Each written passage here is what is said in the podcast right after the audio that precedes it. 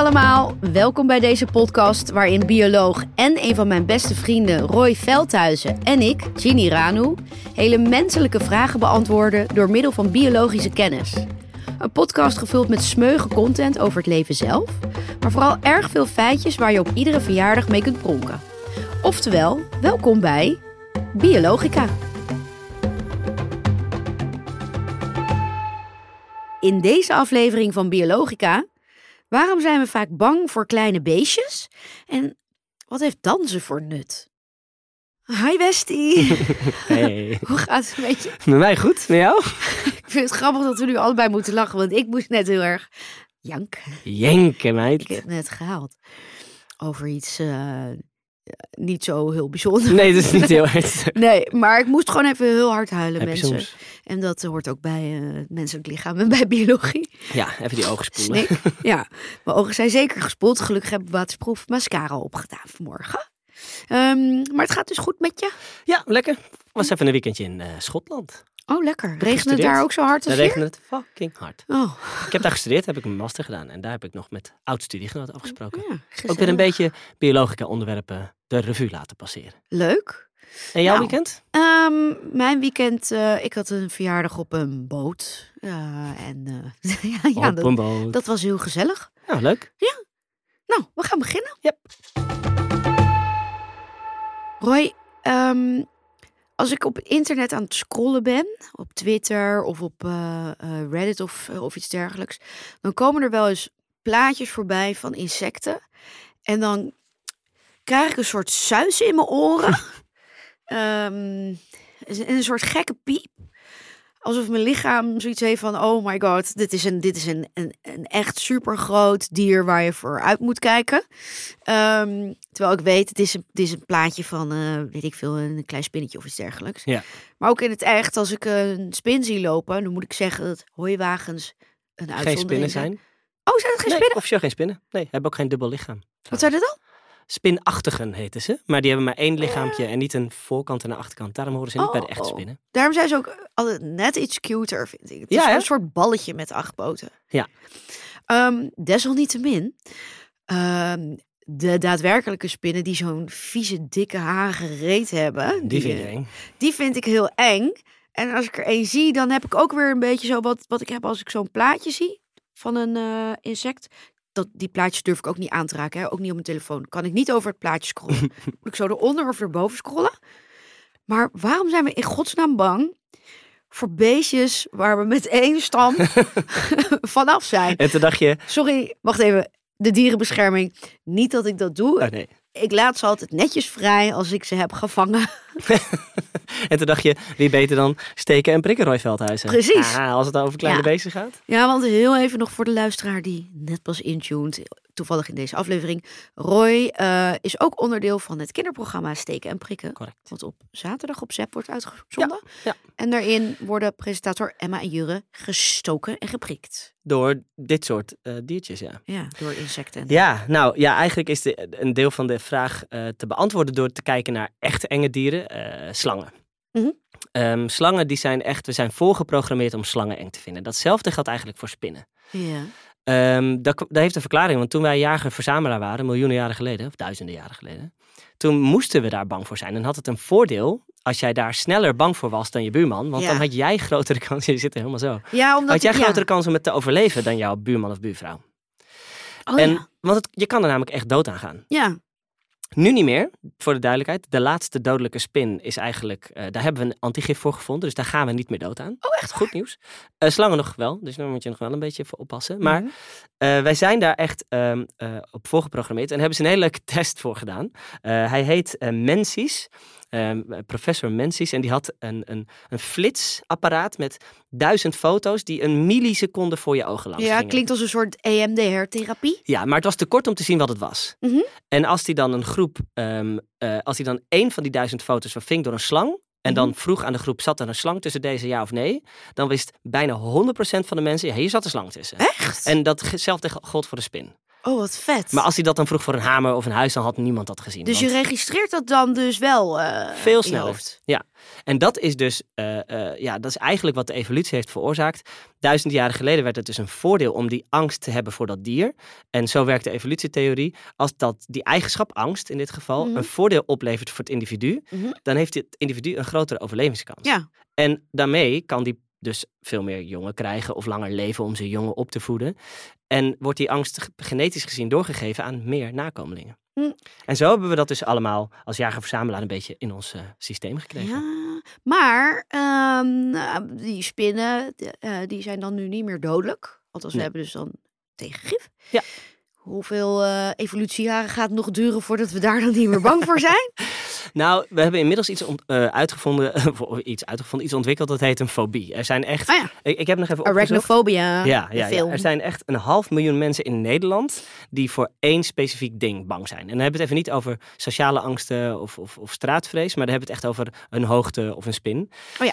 En dan, dan wordt het wel ehm, een beetje akelig, want dan heeft het invloed op je dagelijks leven. Ja. Ehm, dus voor die mensen is het wel echt noodzakelijk om hopelijk daar binnen de toekomst, in de, in de nabije toekomst vanaf te komen. Maar ik ben bang dat we voor altijd voorgeprogrammeerd blijven op het signaleren van de spin en de slang.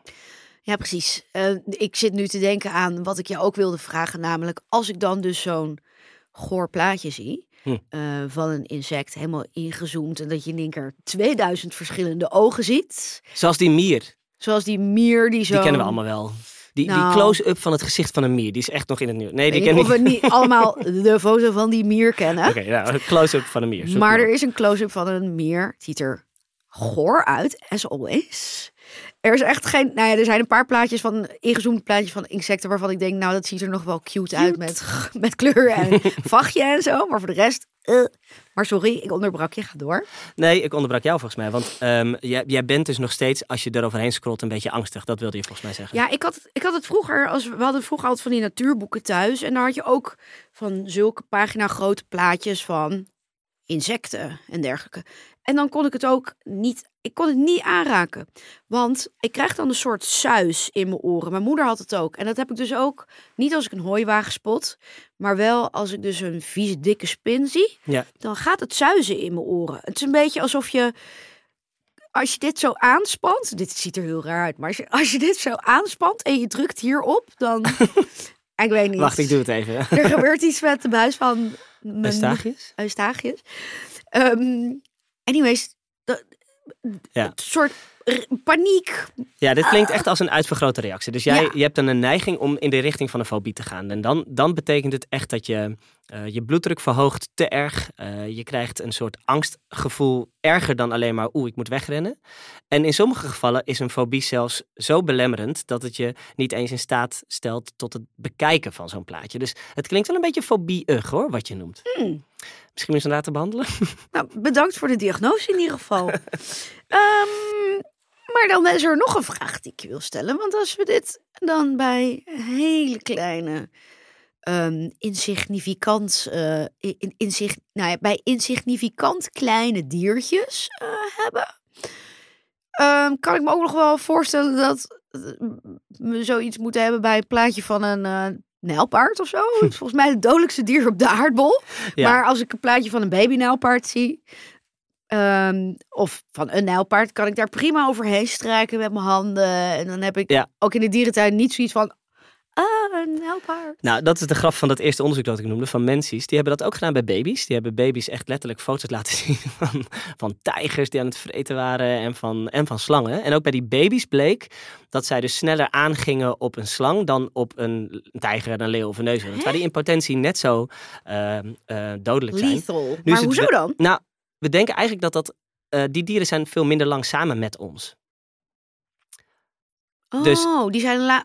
de allereerdere dieren, in, in onze vroege historie, hebben we echt veel meer op moeten passen voor eh, spinnen en slangen. Ja. die ik dan ben even ons- een rekensom aan het doen van hoe lang bestaan de mensen al? Ja, Welke dieren zijn wanneer eh, gekomen? En die dieren die veranderen nogal eens van uiterlijk. Sommige dieren Ja. sterven uit. Dus het verloop in de zoogdierenwereld om ons heen is groter geweest dan het verloop van slangen en spinnen. En ook de noodzaak om eh, daarvoor bang te zijn bleef dus bestaan. Hmm. Is tijger, even een paar random vragen. Is een tijger Familie van de sabeltandtijger. Ja, dat is wel het idee, ja. Sabeltandtijger is al heel oud. Ja, die is heel oud. Parkeer, parkeer. Mhm. Insecten zijn natuurlijk familie van ook geleedpotigen. Klopt. En die waren al heel vroeg Nog veel voor ouder. de sabeltandtijger. Want ik vind bijvoorbeeld het tijdperk Carboon heel interessant. Mhm. Vraag me niet waarom. Het was erg, erg vochtig. Ja. haar had daar niet goed gezeten in dat tijdperk. Het carbon is een mooi tijd. hè? Eh, maar het carboon. Ehm, en ik ken dan plaatjes van mega reusachtige insecten. Een beetje in, niet misschien per se het carboon, maar daar heb je ook nog allemaal ingewikkelde namen die ervoor en daarna komen. Dan daarna. Of in het carboon ook. Het wordt een heel warrig verhaal nu. Maar in ieder geval, heel, heel lang geleden had je hele grote insecten. Had je bijvoorbeeld een worm waar je echt op, eh, die je kon opzadelen. Inderdaad, bij wijze van spreken. Ehm, dus twee dingen weer. We mogen blij zijn dat die er niet meer zijn. Ja. En eigenlijk is het alleen maar beter geworden, want de insecten zijn kleiner geworden sindsdien. Dat, dat klopt, ja. ja, ja. Maar om even helemaal terug te komen, het betekent dus wel dat de spinnen en dergelijke dus al heel oud zijn. Ja, en, insecten. en dat heeft dus ervoor gezorgd dat wij Ja. ehm, daarvoor bang moeten zijn. Ja, ze waren gewoon al voordat wij er waren. Maar nu, nu, nu maak je een leuke verspreking. Je zei of de insecten. En ik denk dat het leuk is om te vernoemen dat eh, dit verklaart natuurlijk nog niet waarom wij alle insecten eng vinden. Want er zijn een heleboel insecten die we Inderdaad. eng vinden. Ja. En hoe kan het nou zo zijn dat we dan spinnen en slangen... Oké, dat heb ik net uitgelegd. Dat is dan voorgeprogrammeerd. ja. Nou, daar is een dame in eh, ingedoken in dat probleem. En die heeft, opgelost, eh, die heeft het als volgt opgelost. Die zegt, we hebben, die hebben het gewoon... Die enge dieren hebben het een beetje verpest voor al die andere dieren. Dus Horen jullie dat, eh, slangen en spinnen? de, de mier, overigens familie van de wesp, weten niet veel mensen. Oh. Ja, die, die lijken in een bepaalde samenstelling ook een beetje op een spin, toch? Misschien niet helemaal hetzelfde en niet hetzelfde aantal vleugels en poten. Maar toch denken Hmm. ze dat de projectie van een, eh, een mier hetzelfde, eh, hetzelfde teweeg brengt. En dat het daarom misschien Het beweegt een beetje zo, gewoon, chaotisch en snel... Ja, ja. En ehm, er is nog een onderzoek, en dit vind ik echt de allermooiste, die Jeffrey Lockwood. En die heeft gezegd dat er volgens hem nog een, een reden is. De, de oerangst walging eh, hangt Ja. samen aan angst. En die, die hebben toen walging, ja echt. Oerangst, oerangstwalging. De oeremotie, oeremotie walging, die, die leerde ons, dit kan je niet eten, want het is goor, ga je dood aan. Waarom we ook geen poepies eten. Precies, maar die leerde ons ook, je moet voor die spin opletten. En nu zijn er een paar insecten die... Love de oerwalging. Ja, Beschermt oerwalging ons en voor heel veel dingen. En nu zijn er dus een paar insecten die qua vorm en ook qua harigheid en ook qua snelheid precies een trigger zijn voor allebei die emoties. De Ja. oerwalging en de oerangst. Ja, als je het over snelheid hebt, dan... Nou, en dat is dus, en dat vind ik echt een leuke, leuke conclusie, volgens die persoon de reden dat we eigenlijk veel meer dan alleen maar de slang en de spin zo engig vinden. Omdat ze allemaal of een beetje spinnig zijn, of een beetje van die walging doen oproepen en ons daarom doen triggeren van wegwezen. Hmm, Denk je niet? I guess. Maar de volgende keer als ik ga stofzuigen en een spin zie, dan... eh, zal ik hem heus niet met de stofzuiger opzuigen. Oké, heel goed. hey, en over dansen gesproken. Eh, dansen heeft iets met angst te maken. Oh? Ja. Nou, dat begrijp ik wel. Want eh, soms als ik er niet helemaal in zit, dan klotst me, klotsen mijn oksels ook op de dansvloer. Dus die angst voel ik wel eens. Maar dat is waarschijnlijk niet wat jij bedoelt, toch? Nee, zeker niet. We gaan door naar onderwerp 2. Oké. Nou, Roy, kom er dan maar in. ja, We gaan verder met onderwerp 2. Ja, je zit er helemaal Ja. op en neer te stuiteren. Waarom dansen? Wat heeft het in godsnaam voor nut? Ja, nou, dit is echt een fantastische theorie. Ik ben erachter gekomen dat dieren. Nee, wacht, nog ouder dan dat. De oermens, die, die leerde uiteindelijk dat als ze samen als groep gingen bewegen, Mhm. dat ze veel intimiderend waren, intimiderender waren naar eh, roofdieren. En sterker nog, als groep bewegend zelfs die prooidieren konden, roofdieren konden verjagen. Ja. En dat gaf dus de groep veel meer rust en veel meer geluk, omdat ze dachten, samen als groep bewegend zijn wij dus sterker dan één gevaarlijk roofdier dat onze kant op komt. ja, van een afstand ziet het er natuurlijk heel imposant uit als je één brei van mensen als een soort organisme ziet bewegen. Precies. Dan kan je waarschijnlijk, nou ja, van een afstand kan je het misschien niet uit elkaar houden en dan. Ja, nou ja, de, theorie is gewoon, het, of het lijkt één dier, of het is Ja. een, een hele grote groep met dieren, maar dezelfde beweging maken betekent dus dat je als groep intimiderend bent. is toch fucking vet? Dat is heel vet. Ja, dat En vond ik echt te gek. ik moet gelijk denken aan die, eh, weet niet of ik het goed uitspreek, maar die haka's in Ja. Nieuw-Zeeland. Ja. Ehm, waar ze dus ook eh, zo... Ik heb ooit een HK-workshop gehad. Echt Ja, waar? zeker, zeker. Nou, doe even. Ja, nee, dat was even niet de verhaling van Oké, jammer. Eh, maar zij bewegen ook aan groep. Heel imposant en ook een beetje agressief. Vooral ook eh, voor rugbywedstrijden weet ik toevallig van mijn ex-vriend die daar tot in den treuren naar keek. en ik dus ook. Ehm, maar vet. Ja, nou en Erik Scherder heeft dit eh, laatst op, eh, op televisie uitgelegd. Dat is dus ook in ons, in ons doen en laten te vinden. Mensen die, eh, als die muziek horen, dan, dan kunnen ze soms niet echt stilzitten. Dan, dan begin je dus ook echt al te bewegen. En, en daarnaast begint jouw brein ook al te zeggen van nou, volgens mij moeten we even onze vrienden op gaan zoeken. Want we moeten een beetje Mhm. met elkaar in, een, in, in groepscontact komen. Een festivalbeschrijving beter dan Oh, dit bestaat niet, toch? Ja, ja, ja. Nou, Oh ja, Dat is dus het basisnut van dansen. Oké. Ehm, nou, dan heb ik wel een leuke volgende vraag. Maar eh, als dansen dan dus eh, evolutionair eigenlijk best wel heel belangrijk is voor ons. Waarom zijn, sorry dat ik het zeg, maar witte mensen dan vaak zo verschrikkelijk stijf? sorry. Ik weet dat jij wel kan dansen, maar Stoepele hup heb ik niet. Nee. ik, ik, ehm, nou ja, eigenlijk moeten we beginnen bij eh, eh, ons brein is best goed in staat om eh, ritmeperceptie te, te hebben. nou ja, Sterker heel nog- veel mensen behalve witte mensen. Nee, nee, nee, nee. Ze hebben dus alle baby's van over de hele wereld een, een, een ritme laten luisteren. En dit waren echt baby's van twee, drie maanden oud. Hè. Sommigen zelfs al nog in de baarmoeder hebben ze dit zelfs al geprobeerd te Mhm. doen. En een, een, ehm, een discrepantie in het ritme werd meteen een soort opgemerkt door die bre- brein, babybreintjes. Zo van, er, er is iets raars aan de hand. Je hebt het weer eigenlijk over onderzoek op baby's. Baby's zijn echt super. Die merken dingen heel goed op. Teken, ja, en dat heeft die mensen in dat eerdere onderwerp dus ook gedaan. baby's gruwelijke plaatjes laten zien. Maar eh, baby's een ritme laten horen dat, waar, waar ineens een ritme uit, uit wegvalt. Die merken dat dus op. Baby's, elke baby ter wereld, die kan dat ritme opmerken. Ja. Dat heeft ermee te maken dat wij vocale lerers zijn. Eh, onze hersenen zijn ge- gewend aan klanken. Eh, een, kakatoes bijvoorbeeld, die, eh, die dansen ook. Dat zijn ook vocale leerdieren. Mhm. Maar heel veel andere dieren hebben dit niet. En dit, is echt, dit ligt echt aan de basis van wat ons brein kan. Dus eigenlijk zou ik moeten zeggen, ongeacht afkomst kan iedereen dansen. Maar nu komt het mooie. Horen jullie dat mensen? Niet iedereen heeft de oog-handcoördinatie die daarvoor nodig Oh, is. vandaar. Dat is, dat is echt een van de redenen. Ah, Dus je kan je voorstellen dat motoriek en dans is namelijk het horen van een ritme en het, het interpreteren van een ritme. Maar dan ook nog je ledematen op de juiste tempo's Mhm. bewegen. Dat zijn twee dingen. mhm. En die kan je dus ook gewoon trainen. Dus eh, is het dan eh, gechargeerd als ik zeg dat witte mensen gewoon over het algemeen een min- verminderde oog-hand-coördinatie hebben? Nou, je zou bijvoorbeeld kunnen zeggen dat ehm, in culturen, in, in de Nederlandse cultuur is dansen, elke dag dansen niet per se eh, gewoon. Nee. In andere culturen wel. En hoe vaker je danst, hoe soepeler je wordt, hoe beter je oog-handcoördinatie is. Heeft het ook nog een nut dat het in andere culturen belangrijker is langer geweest?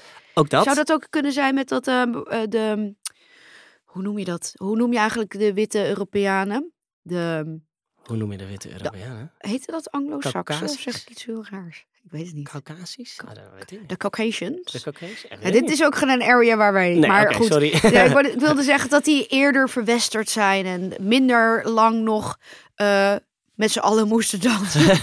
om, de, om de dierlijke vijand af te, af te weren. Nou, we, we, Ik ga we nu zijn veel te de, ver. de, de gezamenlijke ehm, voorouder, eh, die komt uit Afrika. Dus dat, dat, dat misschien. Maar wat, wat wel zo zou zijn, is dat in sommige culturen het vinden van een partner die danst, of die goed kan dansen, veel belangrijker is. En als twee mensen goed kunnen dansen, maken ze natuurlijk samen ook een goed dansend babytje. Ja, ja. ja, sorry, ik was heel erg aan het speculeren. Maar het is dus echt, eh, het heeft meer te maken met de, de, de oog-handcoördinatie en het, het- de manier van bewegen. En je kan het dus ook trainen.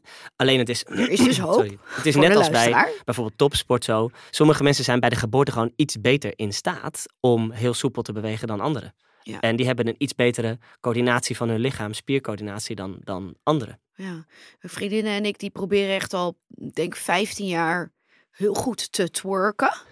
Eh, en ehm, dat is tot, tot op heden niet goed gegaan. Maar nu eh, doe ik sinds een jaar of twee yin yoga. En ik heb wel gemerkt dat het beter is geworden. Het is nog niet waar het kan zijn. Ehm, maar mijn onderrug, spieren Ja? en mijn heupen zijn. eh, Nou, en ik denk echt dat ik dat niet ga halen. Want eh, oké, ik heb ritmegevoel en ik heb ook best wel goede motoriek. Maar twerken is echt niet aan huis. Ja, Sterker ja. nog, Je hebt als wel. Ja, met mijn heupjes naar links en rechts ga, denkt iedereen dat het een soort plankje is. Die... Dus het is ook een beetje aanleg in de spieren. klopt. Maar je hebt wel de billen ervoor.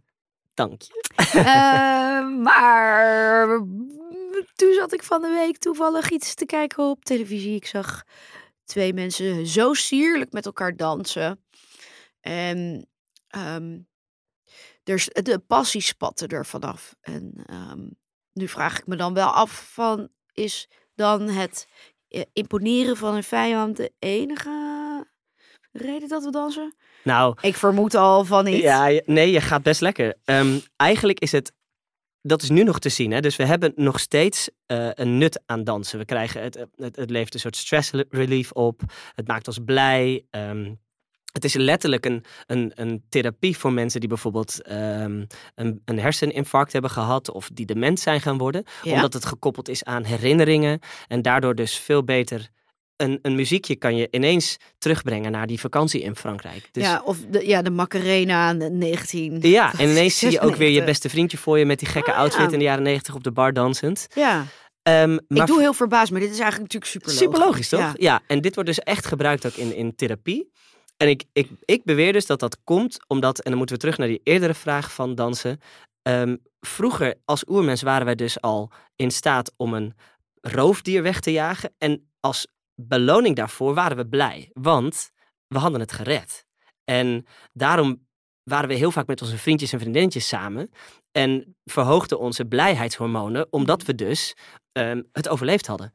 En ook al hebben we nu geen roofdier meer voor ons neus staan, dat dansen levert nog steeds die happy hormones op. Ja. Ja, Dat is toch tof? ja, dat is super tof. Nou, ja, ik heb gelijk weer zin om te dansen.